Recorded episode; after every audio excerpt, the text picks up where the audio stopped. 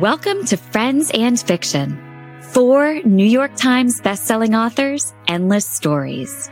Novelists Mary Kay Andrews, Kristen Harmel, Christy Woodson Harvey, and Patty Callahan Henry are four longtime friends with more than 70 published books between them.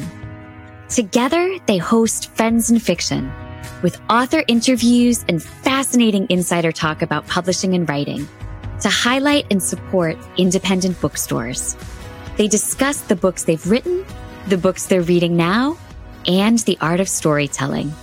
If you love books and you're curious about the writing world, you're in the right place. Hello, everyone. It's Wednesday night, and that means we are right here with you for Friends and Fiction. We have an amazing evening ahead of us, so let's get started. I'm Christy Woodson Harvey. I'm Patty Callahan Henry. I'm Mary Kay Andrews. I'm Kristen Harmel. And this is Friends and Fiction for New York Times bestselling authors, endless stories to support independent bookstores, authors, and librarians.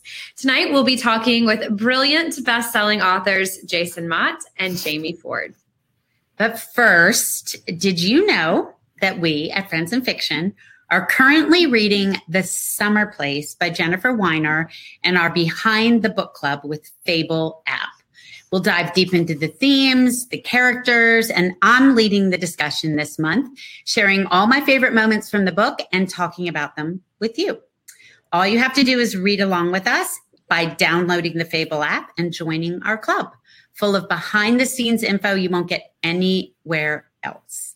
It's just $5 a month. So visit fable.co backslash friends and fiction to sign up today. And don't forget, as you know, we continue to encourage you to support independent booksellers when and where you can. And one way, the best way, is to visit our own friends and fiction bookshop.org page where you can find Jason's books and Jamie's books and books by the four of us and our past guests at a discount. So, this week, as you might know, um, if you've been watching the last few weeks, we are going to be giving you all a chance to ask us anything. So, if you have a question that you want the four of us to answer or a topic you'd like to discuss, we are all ears. So, you can feel free to drop your questions in the comments now for future weeks or um, post them on our Facebook page because we want to hear from you. So, this week's question is from Jennifer, Jennifer Deutsch who, um, and this one really grabbed my attention. She said, Some authors change what genres they write over time. Do you find what you read over time changes also? I, you know, I think it does. Um, I started out writing um, what we call category mystery, and then I kind of morphed into writing now what's called women's fiction. So I read some of that, but I think I read um, more widely. I read some thrillers. I um, read some literary fiction. I, I, I read some romance. Um, I read, you know, and I read nonfiction. I've always kind of liked nonfiction with my journalism background. So yeah, I think I think my reading um, horizons have very much broadened. Hmm. Yeah, you know, I think that's one of the nice things about being so involved with Friends and Fiction, both in terms of the books we read on the show or, you know, for the show, but also in terms of just the recommendations we get from people in our group. I mean, I feel like people are recommending books all the time that are out of the genre or out of the genres that I normally read in. But you know, you hear a book recommended enough times and you're like, okay, I have to see what all the fuss is about. And I feel like the more I read outside my genre, like I'm reading more thrillers and mysteries than I ever have before. And I like that because I think that every genre has something to teach about the genre that you're writing in. You can always learn from what writers are doing well um, in other in other lanes, if that makes sense. I think, uh, just like both of you, I, I, think it's changed, but for me, not that much. I mean, yeah. just like you said, Kristen, I think Friends in Fiction has introduced me to authors I might not have picked up before, but I've always been kind of all over the map. I would read a cereal box if I was bored. I mean, I read everything, you know, in, in, high school and in college, especially on my bedside table, there'd be a Graham Greene and a Stephen King. So um, I think I still read just as widely. I'm just introduced to more now. Throw in a little poetry, a little nonfiction. Um, yeah, I, I, I don't think it's changed through time though. I just think that I'm exposed to more through time. But I've always I've never just said, oh, I only read romance or I only read mystery. So, like I said, I'd, I'd read a grocery list. So. I love that.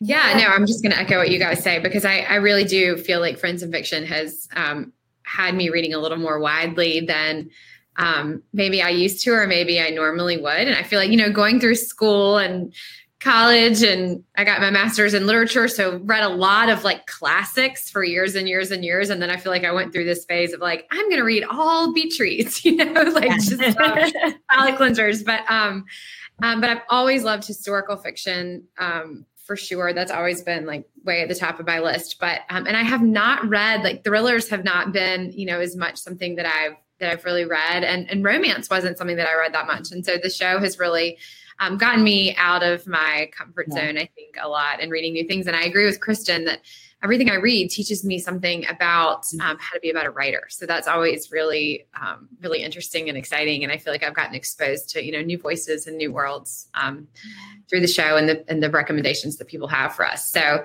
um, well, ladies, thanks for answering that question. And now I am so excited. On to our main event. Let's welcome our first guest for the evening, Jamie Ford. Jamie Ford is the best-selling author of several novels, including Hotel on the Corner of Bitter and Sweet, which spent two and a half years years on the New York Times bestseller list. Not months, right? Years. Hotel book. on the Corner of yeah. Bitter and Sweet also won the 2010 Asian Pacific American Award for Literature, and it was named the number one book club pick in 2010 by the American Bookseller Association.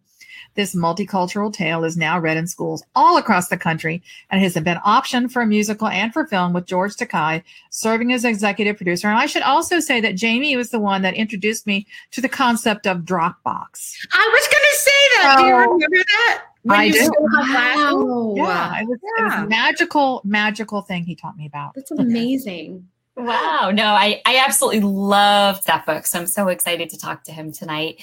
So Jamie's work has also been published in multiple anthologies, and he's an award winning short story writer. He's written across many genres, including speculative, dystopian, crime noir, and middle grade horror. So, Christy, your question that you had for us tonight was perfect. I know. Yeah. Right. So, Jamie is the great grandson of Nevada mining pioneer Min Chung, who emigrated from Kaping, and he'll tell me if I said that wrong, Kaping, Kaiping, China to San Francisco in 1856, where he adopted the Western name Ford, which we are going to talk about tonight. So, Jamie currently lives in Montana with his wife, who is a nurse, and their one eyed pug, which is oh. hilarious. His new novel, novel, The Many Daughters of Afong Moy, has been named the number one indie next pick for August 2022. It will be released in just a few days on August 2nd. Sean, can you bring Jamie on to join us? Hey, Jamie. Hi there. Thanks for having me. Uh, awesome. we are so excited to have you. I think the last time I saw you was in a huge room of women in Texas. Am I right? Yeah, East Texas. People were wearing feather boas. Um, there were, I think, there was a smoking mojito fountain, if I recall. Um, and my my recollections are a little a little hazy of that night, but uh, a good time was had by. all. Well, at least you have hazy one. Mary Kay and I don't even know if we have any. So, um, I remember mm. stealing your glasses. it was about the same moment where you learned about Dropbox. Yeah. Mm-hmm. We were all sitting at that back table. Yeah. So, Jamie, we're, I'm so excited about this book. We've been talking on and on through the years about what to write next. Where do we go? What do we do? And before we dig into what you call, which I love this, your big box of crayons, and we'll get into all of that, I want you to tell us in a nutshell what the Many Daughters of Afong Moy is about. And then our second favorite question that goes with it is what is it really about? Mm-hmm. Those are good questions. Um, the book is about inherited trauma. It's about epigenetics. Um, we think of uh, genetic inheritance and we think of eye color and hair color. Um, and the book explores the very real possibility that we inherit psychological traits as well resiliency and uh, levels of empathy, and um, in many cases, our ability or inability to interact or love other people and it follows the uh, the genetic line of a, of a real woman. Her name was Fong Moy. She was the first Chinese woman to come to America in 1834. And it, it follows, not in chronological order, but it goes through a bunch of subsequent generations. And the main character is actually uh, Dorothy Moy, who's living in Seattle in 2045, just a little bit into the future. And she's someone that's that's trying to uh, she's she's she's living an encumbered life with the issues that she's inherited and she's trying to work her way through those things but through all of those timelines there's also a sense of searching and longing of someone seeking someone else and that's all i'll say for now and it's Afong Moy, not Afong Moy. Afong you know, I, I don't think there's a wrong way to say it. Um, okay. I, my publisher says Afong. I say Afong because I think that's how my my relatives would pronounce it, and lots of people say Afong. And because China has so many dialects, there's no real. I don't think there's a wrong way to say it. Um, okay. Even when you, if there is a wrong way to say it, I would say it. yeah, yeah, yeah, we I, would I nail that if there's a wrong way. We're, we're, really good at that. We're yeah. good at that. Sure. Yeah. well, Jamie, this idea of five past generations seeking out and connecting with your main character, Dorothy, um, the sixth in line, while love binds them through generations, is just astounding. So I know you've talked about being in a dry spell and about feeling like you didn't know what you wanted to write next. And in your author note, you describe this book as your big box of crayons, crayons such as poetry, epigenetics, climate change Buddhism and the history of the real woman. Oh, I'm going to do it wrong. Afong Moy. Moy. There you go. um, but I promise we'll get to all the other crayons. But first, um, I had to ask you about epigenetics because I've always been fascinated by this. I actually studied this a lot in college and, and wrote about it um, a little bit for some publications and things, which so I, I really love that idea. So, can you explain to people who might not be familiar with that concept? What it is, and how did you come across the idea, and why did you want to put it in this novel? Hmm. Um, epigenetics is, is pretty broad. The probably a more specific term would be transgenerational epigenetic inheritance, which just rolls off your tongue like a Mack truck. So we, just, we, just, say epigenetics. Um, you know, I first learned about it when that study came out in 2013 at Emory University, where uh, researchers took um, lab animals, in this case mice, and they introduced a citrus fragrance and they electrified the floor. Um, sorry, mice. And what what this did was it quickly habituated the mice to have a panic uh, fear reaction whenever they smelled that scent. And then they found three or four generations later they could take the offspring of those mice, the descendants of those mice, um, lab animals that had never smelled that fragrance, had never been shocked. And when they introduced that scent, they had the same fear reaction. And so it was evidence, or at least pointing to uh, the way one traumatic event can be transmitted, you know, can, can cross several generations. And that was just eminently fascinating. Um, I think a lot of us, we have a sense that there's something else going on. I know in, in large communities, Native American communities have talked about generational trauma forever. Um, the descendants of Holocaust survivors have um, have been parts of studies related to inherited trauma.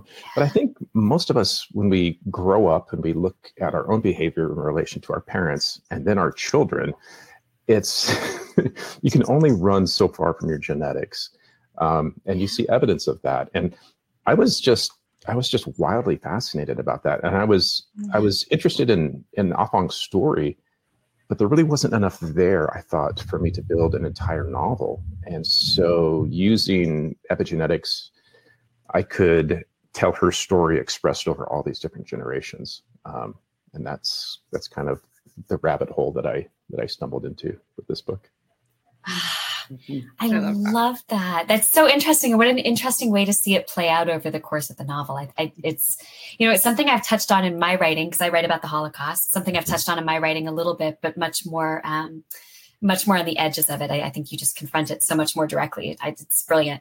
So, um, eh, Jamie, for our members who don't know, but we did mention this in the intro, you're the great grandson of a Nevada mining pioneer named Min Chung, who emigrated from China to San Francisco in 1865. I noticed adopted... you skipped the name of the town. I know I did because I was like, I'm going to say it wrong, and you know, I'm going to let that just be on Patty. Why, why, you know, why double down? Why double down? Um,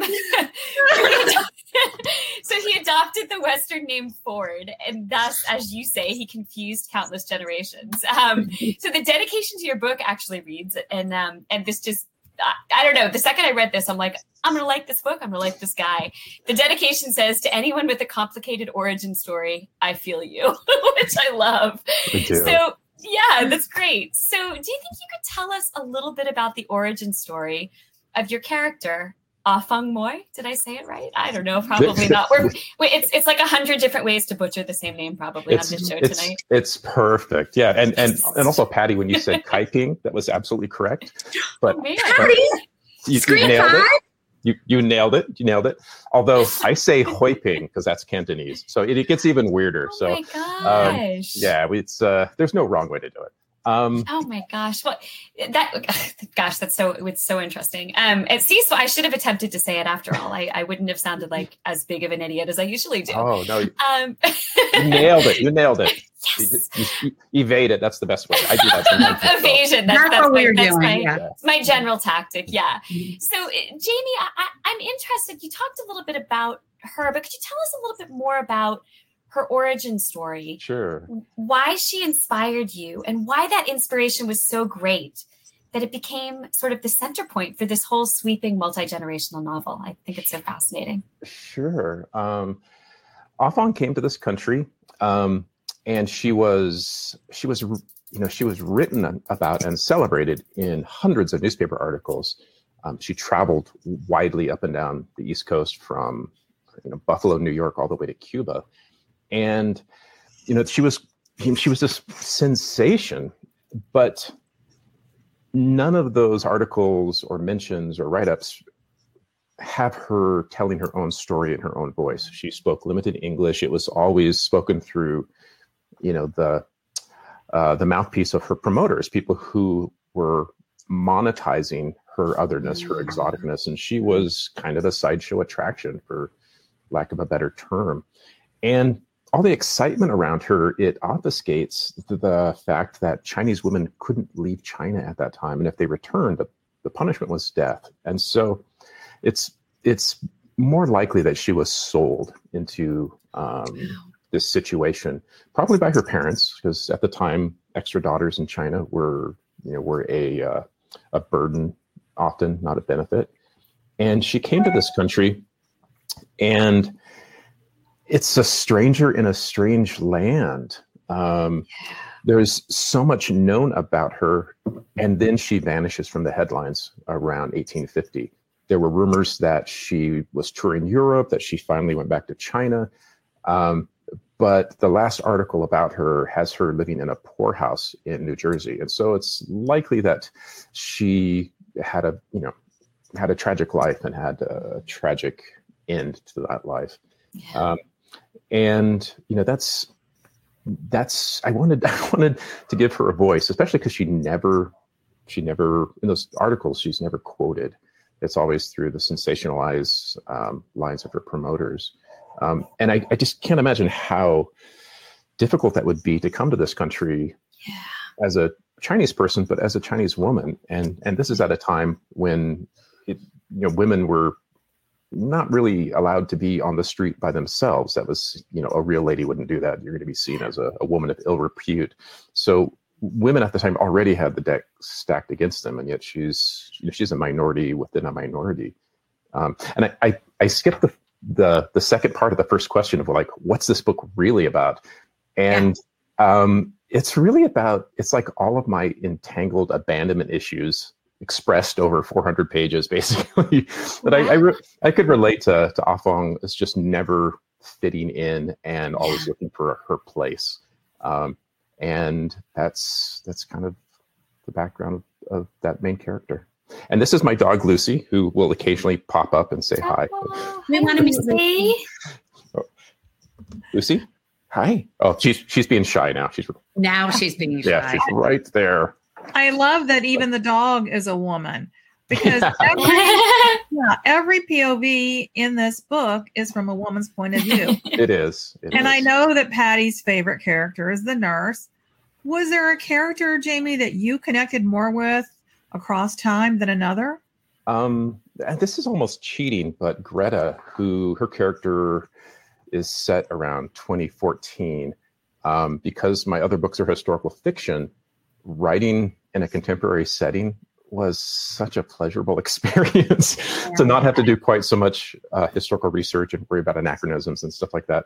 Um, and she's a tech geek, and that's kind of part of my own origin story. I went to community college as uh, a middle schooler and took computer classes, and I'm I'm in this class with people who I thought they were like 90 years old. They were probably 30 years old.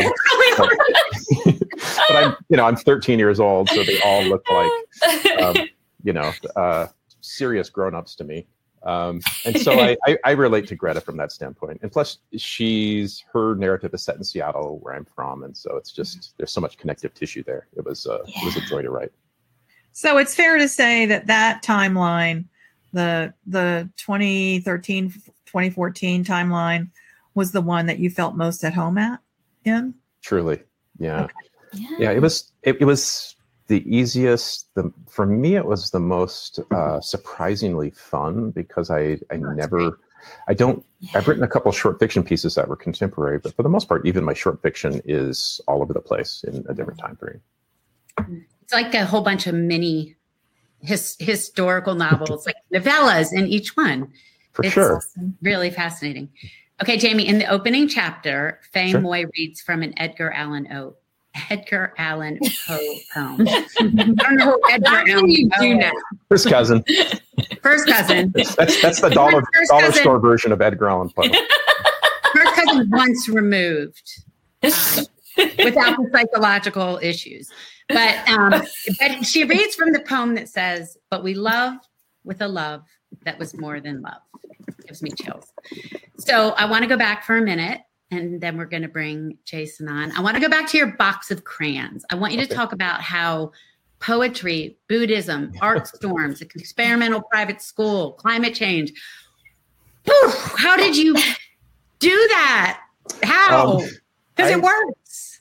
Uh, it just about broke my brain. I my my my other books are historical fiction and they're set in a in the past in a more contemporary timeline and um, I grew up reading speculative fiction. I, I, and I read. We talked earlier about reading different genres. I read every genre, and I and I love poetry. I'm I write tons of poetry. I, I never share it with anybody, but it was you know it's something that it's uh, it's a creative sandbox that I I, I play around in a lot. Um, you know, I'm going to ask you about it now. Like, yeah, I know. Like, send me a poem, but I, I will. Okay. And and you can uh, not share it with the world. and um, you cannot share it. You can yeah. auction it off on Twitter. Yeah, my, my, my poetry is it's all like confessional poetry, like Anne Sexton poetry, which I which I love, and she just really puts all of herself into her work, and I am just too much of a coward to ever do that. so it's a it's a good creative place to go, and I just sort of lock those away in the closet. Um, but uh, about the book being my big box of crayons, I, I, really felt like Hotel, my first book, Hotel on Corner and Sweet. My, my main characters are young. Um, I don't have very many points of view. I really looked at that book like my book that had training wheels on it. Like, okay, I can't screw this up too badly if I don't. You know, a lot of you know aspiring authors they they want their their first novel to be you know part of a 10 part series with 20 point of view characters. And um, it's like trying to play rachmaninoff on your first piano lesson. Like it's it's just not it's not doable to most mortals. But as i was writing these other books i kept bumping up against um, and i wanted to tell a larger story. And also i, I sensed from my publisher that they they weren't sure if I could make that transition. Um, and so I was very nervous about writing something so completely different. Um, in retrospect, now I can see how, like with my my first book did really well, and so my second and third books, I would go on tour, and people, you know, half the questions were about my first book. So I was I was still living in the shadow of that book. Mm. And in retrospect, the best way to get out of that is just to write something completely different, which I didn't do that on purpose. It just I just was had all these other things I wanted to to try out, and then it just sort of yeah. exploded onto the page when I was finally let out of my cage, so to speak. You let yourself out of your cage. I did. You did. You were the one. Yeah, and that's yeah. great. I'm going to change. Yeah, yeah, it's and I wasn't sure if I was going to be able to stick the landing. I wasn't sure if anyone would get it. Um, my my editor um, back at Random House um, liked the book but didn't love it and wasn't you know wasn't a real there wasn't a lot of there wasn't an enthusiastic reaction about um, publishing this and so I went out you know onto the market again as a free agent. I'd never been without a contract since you know my first book and that was a was a scary place to be to write something completely yeah. different, knowing that your previous editor isn't crazy about it, um, but doing it anyway. Um, and whether it succeeds or fails, at least I you know validate my conviction.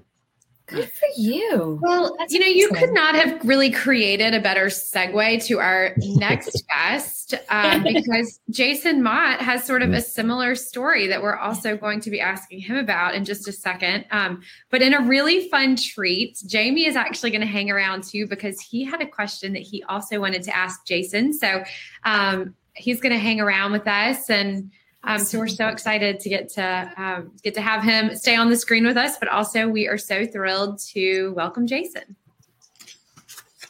Jason Mott is the best-selling author of four novels: The Return, The Wonder of All Things, The Crossing, and Hell of a Book. His fourth novel, Hell of a Book, was a Read with Jenna book club pick when it was released in 2020, June 2021.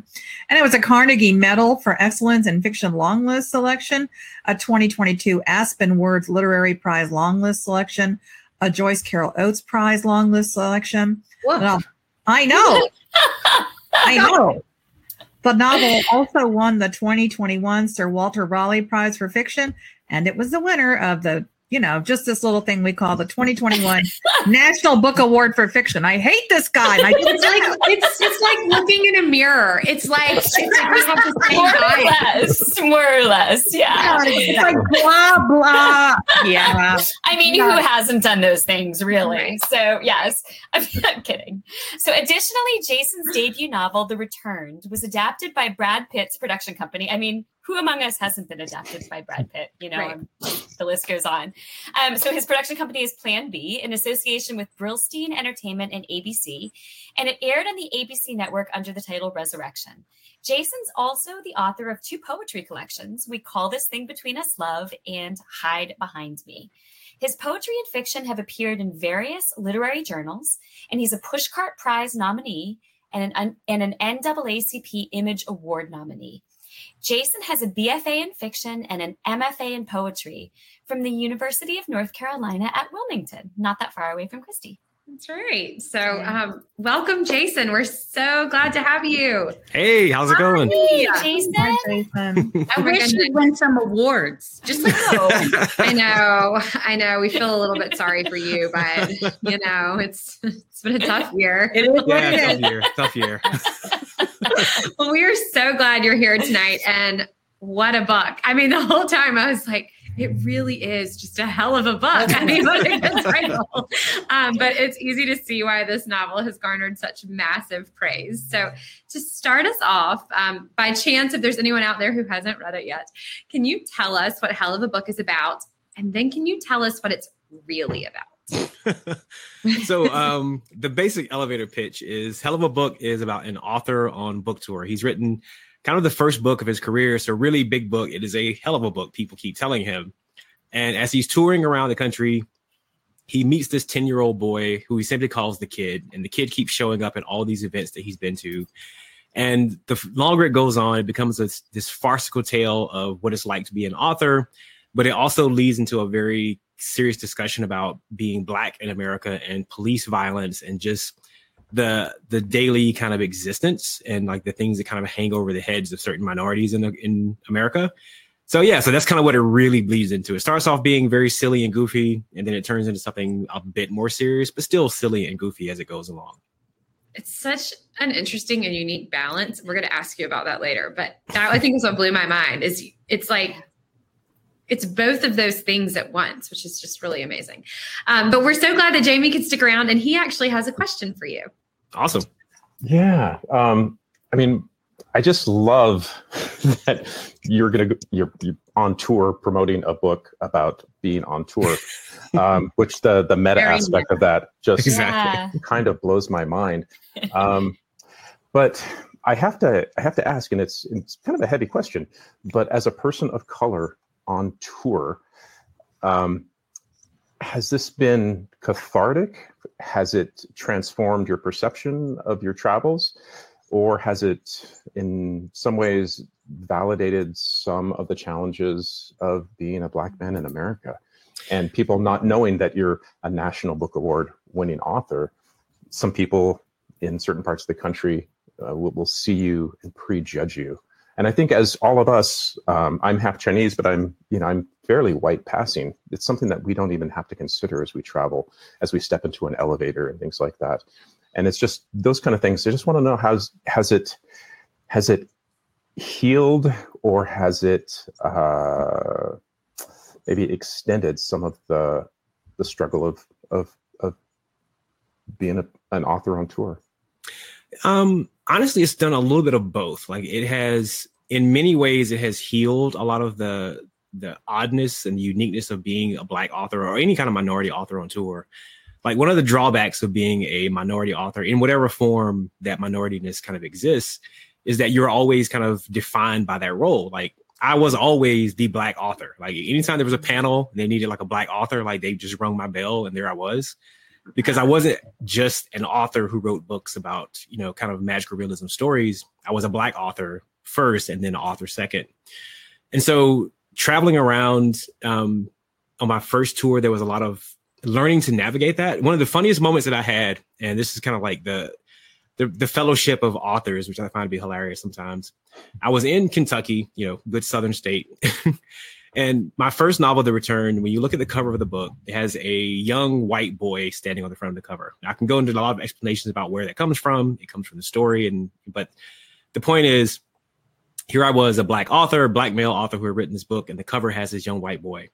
So I'm at a book festival in Kentucky, and sitting literally at the table next to me, you know, they had us paired up, you know, two two authors at a table. You all you were there, kind of hawking your wares for the half the day. So the gentleman next to me was a white male author who had written a book about Michelle Obama. So his book had Michelle Obama prominently on the front cover. And so as we're sitting there side by side, this woman comes up to our table and she looks at the books and she looks at us. She looks at the books again and she looks at us again. And you can see the puzzle kind of going off in her head where it's like, it was very clear that in her mind we were sitting at the wrong tables. And so she comes up and she looks at my book and she goes, Why is there a white boy on the cover of your book? I said, Well, it's the central character, one of the central characters of my story. And she looks at the other gentleman and she goes, Are you sure you guys aren't at the wrong seats? so it was, you know, we he and I both, me and the author, we both kind of took it well. We made it, you know, we laughed about it and we made jokes throughout the day that we should just switch seats and see how long before people notice and just see what happens.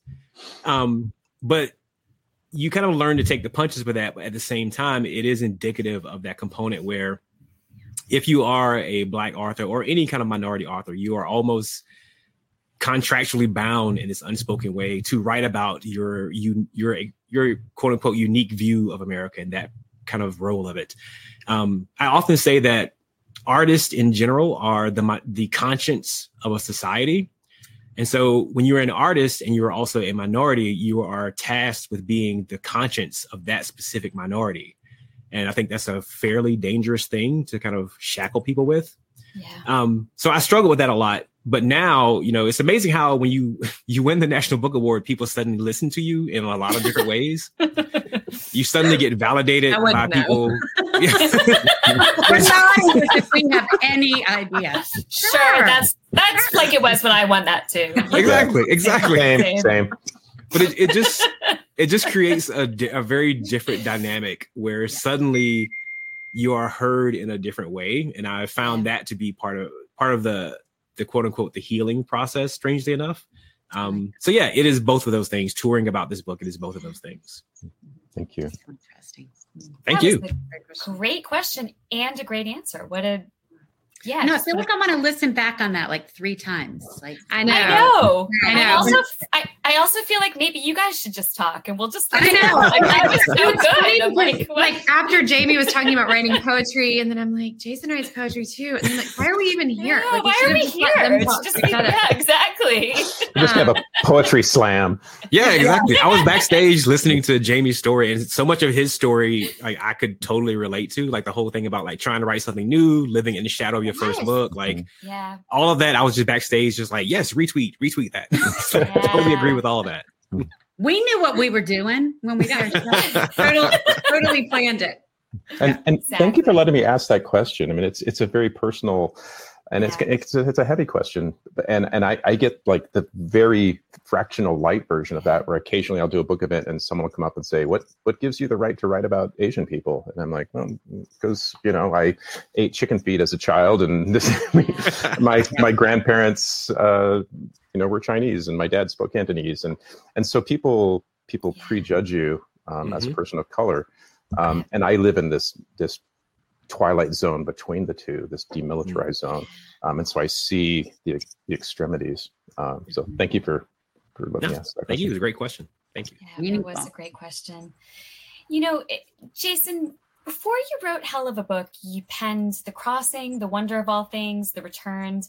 Um, they were all decidedly more toward a, a, fantasy genre, right? I mean, they were they were different, but you knew you needed to make a change, and you very bravely did. I mean, we talked with Jamie a little bit about this too. As Kristy said, it was kind of a good segue because I think um, the roads you've both traveled have a little bit of that in common too. So, in an interview, you've said to suddenly walk away from a contract that was existing to go off into the wilderness to make art. That's a very terrifying thing. And I think all of us are getting a little itchy just thinking about that. Itchy in a good way. I mean, I, know. I, I kind of, it, it, I mean, I think it's a good thing. I think, I think there's something to the idea of needing to reinvent yourself at least a little bit with every book to keep moving forward. But um, I, I guess I'm just wondering, what was it like to walk away from what you had known and what you were doing very successfully? Did you have moments of doubt along the way that it might not work out for you? And um, and I guess also, what advice do you have for people who maybe feel a bit stuck and want to do something different with their lives?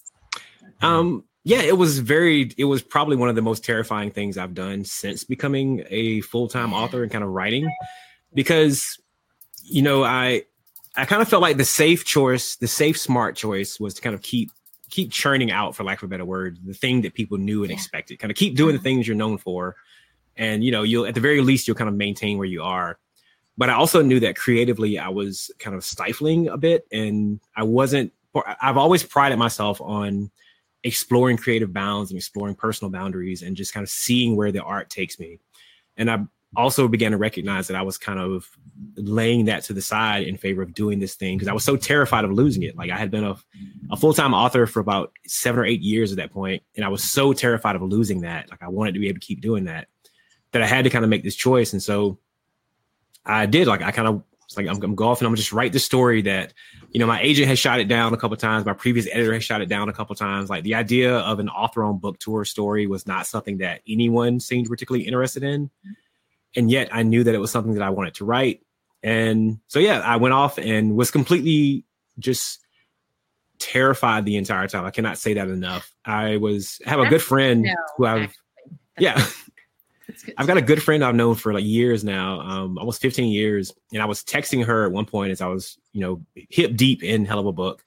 And I told her, I said, this is going to be my magnum opus of failure. This will be the greatest mm. failure I've ever written because I'm enjoying writing it. It's really weird. It's doing all this different creative stuff, but I can guarantee no one's going to want to read it. I said, it's too weird. I said, I'm loving it. It'll be the book that I write and I put into a closet somewhere and no one ever reads it but me, but I'll enjoy it. And it'll be this thing that I had fun writing. So I had already written the project off before anyone else, my agent or anyone had actually seen any pages of it. So it was very much this thing that I had to do. And I guess if I had to lay any advice on anyone else about that, I would say you will inevitably reach this point where the business of writing and the art of writing will kind of butt heads. And you have to make a decision one way or the other. And there is no wrong decision. Like some people will choose the the business side of things for for the reasons they need to and that's fine. Others will choose the art and that's equally fine but just recognize that that moment will come at some point in your writing kind of journey and you need to be prepared for it. You need to just be okay with the decision you make. Like any decision is fine, but you have to be okay with that. And so I felt really fortunate that, you know, the decision I made turned out as well as it did. Because yeah, it was a very just nerve wracking experience writing the novel, quite frankly. I bet it was. But I mean, my goodness, thank, thank goodness you took that chance. What do you think would have happened to you as a writer and as a person if you hadn't taken that chance? If you had if you had just stuck to the safe side? I think I would I would have just been much more unhappy than I am now. Um and not even because, you know, not even because of like the success the book has had, but when I finished the book, kind of as I was saying, like I was telling my friend, like when I finished it, I was certain that it was going to be a failure as far as you know sales and finding a home for it and all those kinds of things. Like a, a from the business side, I was certain it's going to be a failure. But I was so very proud of what the book was. It was yeah. doing things creatively I wanted to do for years. It was doing things personally I had wanted to talk about for years. It was just, it was what I knew I needed to write. And so I was really proud of myself for finishing it, regardless of what happened next. I said, at least I finally got it all out. I finally said it in the way that I wanted to say it. Not, I didn't try to do it the way Toni Morrison would have done it. I didn't try to do it the way James Baldwin would have done it. I try to do it the way I want to do it. And I think it's the hardest thing is to do something the way that you your your creativeness tells you to do it. And so if I had gone the other direction and just kind of churned out something more familiar, I would have been miserable. Um, and as a as a writer, you're miserable most of the time anyway. yeah, so why stay with the misery? Why not try the thing that might yes. lead to something fun? And that worked out really well, obviously. That's awesome. Yeah. I read somewhere um, somebody said, if you're not terrified, you're doing it wrong. Yeah. I completely agree. Yeah. I know, but it's still good to hear you were terrified because you know, you hear the story. Jamie did it too. I'm gonna take a chance. I'm gonna write what my heart or gut or imagination or yeah. muse is saying to write. And you just and weren't terrified. And to know that we're all in the same boat. Yes. Yes. but not the sinking boat that caught on fire and sank. Not the boat that you wrote about that blew up off Wilmington. No, we don't want to be on the Pulaski. Okay. Jason, one of the most powerful storylines in Hell of a Book is the tragic police shooting of a young black boy. And it becomes a recurring motif in the book as it appears in conversations and news reports. And, you know, obviously, um, real life rears its ugly head. I read that you set up Google alerts to keep track of the shootings, and it became impossibly overwhelming. And there are moments of that that overwhelm in this novel of the pain and the sorrow and the tragedy. But you know, this novel is also funny and it's it can be lighthearted, and I think that's part of the genius. You managed to create this complex commentary on race in America while also taking readers through all the range of emotions. And the judge's citation from the National Book Award said, and I quote, in a structurally and conceptually daring examination of art, fame, family, and being Black in America, Mott somehow manages the impossible trick of being playful, insightful, and deeply moving all at the same time. So, you know, we just have one little easy question. How did you do that? Just tell me. Don't tell me it. Exactly. you from you to me. Just tell me. Yeah. no one else is listening. Don't worry. sure thing. Um, well, I found this book, you know, writing writing for dummies, and it just it just had everything there. You just picked the, the steps. Um, I gotta get that book. Yeah, there it's surprisingly it works surprisingly well. Uh,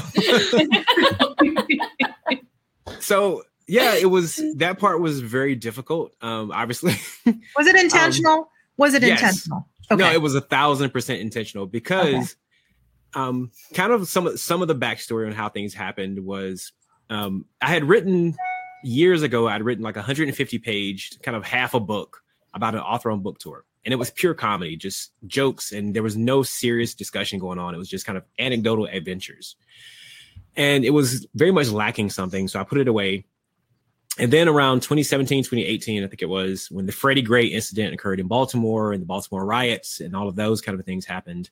A friend and I, who lives in Baltimore, we were on the phone every day at about 7 a.m. We would get on the phone for about an hour and we would just talk because he lived in Baltimore. So I wanted to check on him to make sure that he was okay and see what he was going through and kind of decompress, like talk about these things that were happening and what they were doing to us. And that was when I had Google alerts going about other incidences and other shootings and things like that. So it became so much. Um, I was like, and my friend suggested, he's like, why don't you write something about this? Like, you're obviously overwhelmed. Why don't you write about it? So I did. I wrote all these vignettes and all these just mixture of memories and stories I'd heard and this, this hodgepodge of stuff. Had about 150, 200 pages of that. And I knew that I wanted to combine the two together because I didn't have the the emotional endurance to do purely the heavy dramatic everything is terrible each page of the book kind of story. And to me, there was such a gravitas in those moments in the, the discussions of race in America. It was so important to me and it was so heavy and filled with such tragedy and filled with so many charged emotions that I, I just didn't have the stamina to write 300 pages of that. And so the comedy sections, the author and book tour moments, that gave me as a as a writer a chance to breathe. It gave me a chance to kind of come up for air and remember that yes, the world is tragic and the world is terrible at times, but the world is also wacky and beautiful and absurdist at times. You have to combine those two things. You have to, yeah. you can never ignore one. You you have to mm-hmm. claim them both. And so when I was doing the the process of writing and combining these things, um, yeah, I would spend you know a week or two working on a really heavy, dramatic, harsh, emotionally charged, painful section, and I would be fatigued. I would I would just be tired and worn out and you know, kind of hating the world and depressed. And I was like, I need to laugh. So why don't I just spend the next two or three weeks writing this comedic scenes and be goofy and silly and try to be as farcical as possible to make me feel better. So I can go back to the big sections and write them, the harder sections, write those again. So I think for readers, or at least I, my hope was that readers would have that same kind of balancing act where they would get, you know, kind of put underwater by the heavy sections and forced to face these hard topics but then after an adequate amount of time, come up for come up for air, get the sunshine in your face, breathe a little bit, laugh a little bit, have fun, mm-hmm. and then go back to those heavy moments, go back underwater and live in that world and come back up again. And so that was what I was trying to do with readers. Yeah, it's a good way to put it. Yeah, it's um, it it's really not well. the either or, it's the and and, and I yes. like that yeah. a lot. Yeah. Whenever we try to do either or, I think it's a disservice to to the human experience. We yes. get the and and, you know, there's something terrible going on and something, oh, I'm getting all choked up. Okay. In your acceptance speech for the National Book Award, you said, I love this so much. I want to dedicate this award to all the other mad kids, to the outsiders, the weirdos, the bullied, the ones so strange that they had no choice but to be misunderstood by the world and by those around them. The ones who, in spite of this, refused to outgrow their imagination, refused to outgrow their imagination, refused to abandon their dreams, and refused to deny, diminish their identity or their truth or their loves, unlike so many others. I mean, wow. I am sure you said it better. I almost want to make you read that um, in your voice and in your inflection, but it's so moving. Um, and in this book, you write about those people the bullied, the outsiders, the mad kids. I have that Kerouac, yes, I can't say his name either. On my poster, on my bulletin board, right across from me right now, I have that quote by him. Um, in a letterpress poster. It says, The only people for me are the mad ones, the ones who are mad to live, mad to talk, burn, burn, burn. So, did you draw on any of your own life experience? Because when you say that, when you're speaking to those kids and you have that that cadence and that language, that sentence is almost a poem. Did you draw from your life experience or from your characters? How did you create that feeling? Yeah, that was wholeheartedly taken from my life and my experiences. Ah, okay. I I was very much the kid who grew up getting bullied by the bigger kids and the older kids on the school bus. Um, you know, I was the kid who I read too much. I didn't, you know, I wasn't cool enough. There were all these things that I, I was not that people felt I should be. And it took me decades to kind of grow into loving myself, which is what the book tries to talk about so much. Um, but yeah, like I, I feel that I speak I wanted to speak to those kids because I've been there. Like I know how difficult that is. But I also now see that there is another side that you can come out of and be okay. Is that speech saved anywhere that we can hear it or watch you Say it um, so much better than I just said it. yes, because I watched it over and over again. It's on the national. okay. We'll yes, there we go. Yes, out there. We'll post it because that is an. I read that like six times. I was like, yeah, yeah. I was a little teary eyed as I read it because I was very overwhelmed. So yeah, the voice, the voice may be shaking a bit as I read that. well, there's that. And sorry, Mary Kay, go ahead. Uh, uh, this is not on what we were supposed to ask, but it, it strikes me. I wonder what separates you. I know the rule breaker here. What separates a kid like you from the kid um, who goes, who takes an AR 15, buys one on his 18th birthday, and goes in and shoots up a school because that kid is a loner. That kid is misunderstood. Is misunderstood. What What do you think made the difference between you and that kid? It's a big question. Um, yeah, art. Art is definitely a part of it. I mean, for me, art and literature and philosophy, weirdly enough, like I, I got into philosophy at a very young age. It's just a, as a gateway drug to, to thinking about things. Um, but I, I, think one of the biggest differences is that you have to find you have to find your tribe, and you have right. to make sure that your tribe is not a violent one. You have to make right. sure that the people you yeah the people you gravitate towards, the people that are part of your life, are people who are compassionate and empathetic and trying to improve the world, not mm-hmm. through means of violence, but through means of art and action and things of that ilk. And so for me, you know, I spent many years alone, but I weirdly enough, like I related to the the philosophy books that I read and I related to novel, like literature and all of that became my tribe for so long and so I made to college. And then I met like the actual physical people who just were as weird as I was. And they became my group. Yeah. But you have to choose your group carefully. Um, there are a lot of people that can. Group? Can we please be your group? Yes. Yeah, okay. And I, live really close, so I can be your group. You're all part of my group for sure. okay. Wow. Well, Jason and Jamie, I know um, we have had a show tonight that we are all going to be talking about for a really long time, and our viewers are too. Yeah. So um, we, are not going to let you go quite yet, though. Um, we would absolutely love if you could maybe share a writing tip with our viewers and really us. It's, it's really for us, but we say it's for we them. Yeah. Um, so, Jamie, since you have been so patiently waiting, would you mind sharing a writing tip with us first? Uh, sure. I I often tell people who are trying to figure this out to stop reading their favorite authors while they're trying to learn how to write. I describe that as trying to lose weight and only reading Vogue magazine. You you you will die a death of comparison, and it's it's very unfair. You can read other things that inspire you, but um, that that's that's my, my, little bit of advice. I I think a lot of us get frozen in that comparison. Oh, yeah, that's great advice. We have not had that.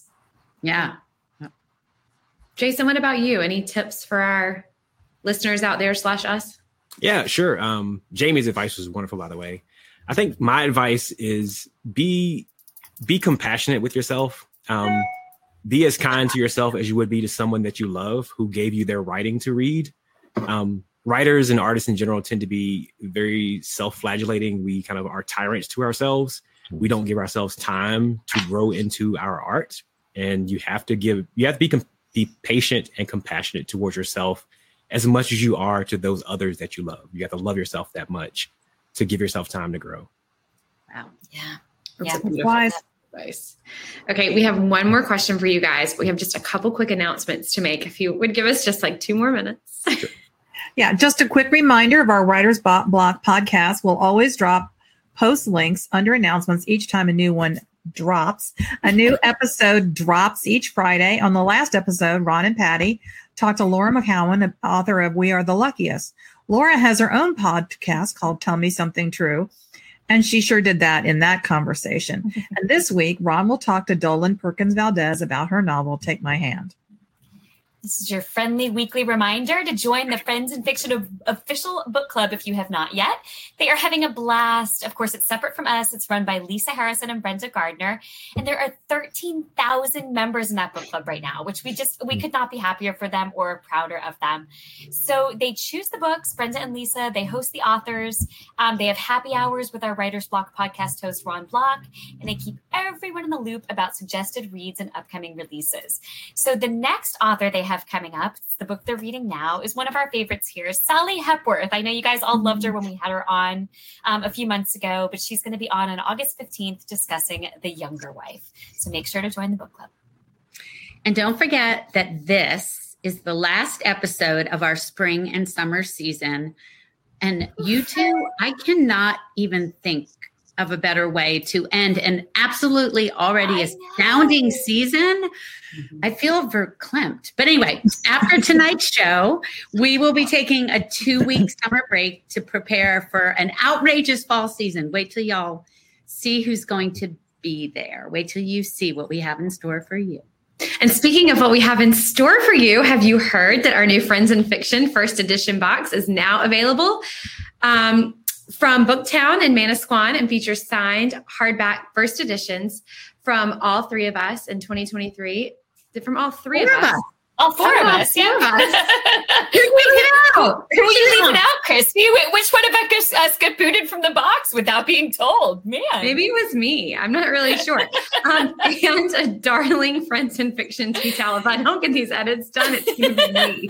It's reading from the box.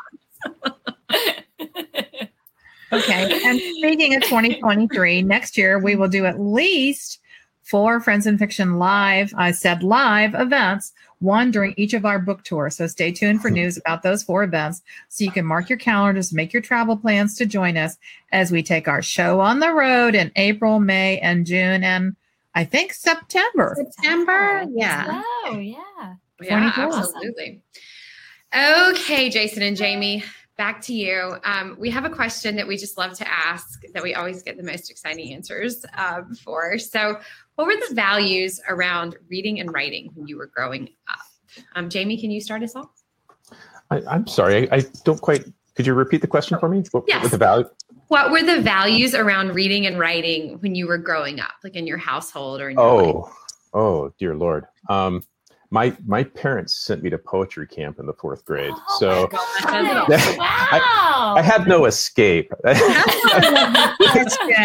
love this question. It, it, was like they just said, "We want you to be picked on more than any other child in that school. How can we make that happen? Let's send them to poetry camp instead of little league." That's a great um, so, for your memoir, Jamie. Yeah, yeah. So that's I. My my dad wanted me to be a fine artist, and my mom wanted me to be a writer. And oh, um, I just had very supportive parents that believed, um, you know, art saves people. Ah, oh, how incredible! What a great background.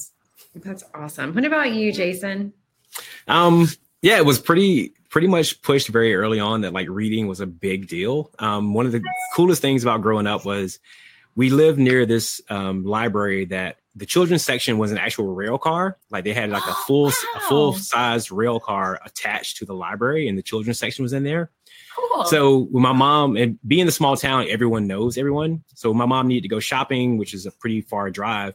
She would drop me and my sister off at the library, and after a while, the librarian we walk in the door, and the librarian would have literally a stack of books for each of us and uh. that she had picked out personally for, for us to read. And she would give us these stacks of books and we would go sit in this beautiful rail car and just read for the entire afternoon. That's how we spent our summers was getting like a personalized reading list from this librarian and sitting in this very beautiful rail car reading all day. So that was how important reading was in my household. Wow. Where'd you grow up, Jason? What small town? Uh, it's a little town called Bolton in North Carolina, um, okay. southeast of North Carolina, down near Wilmington, actually.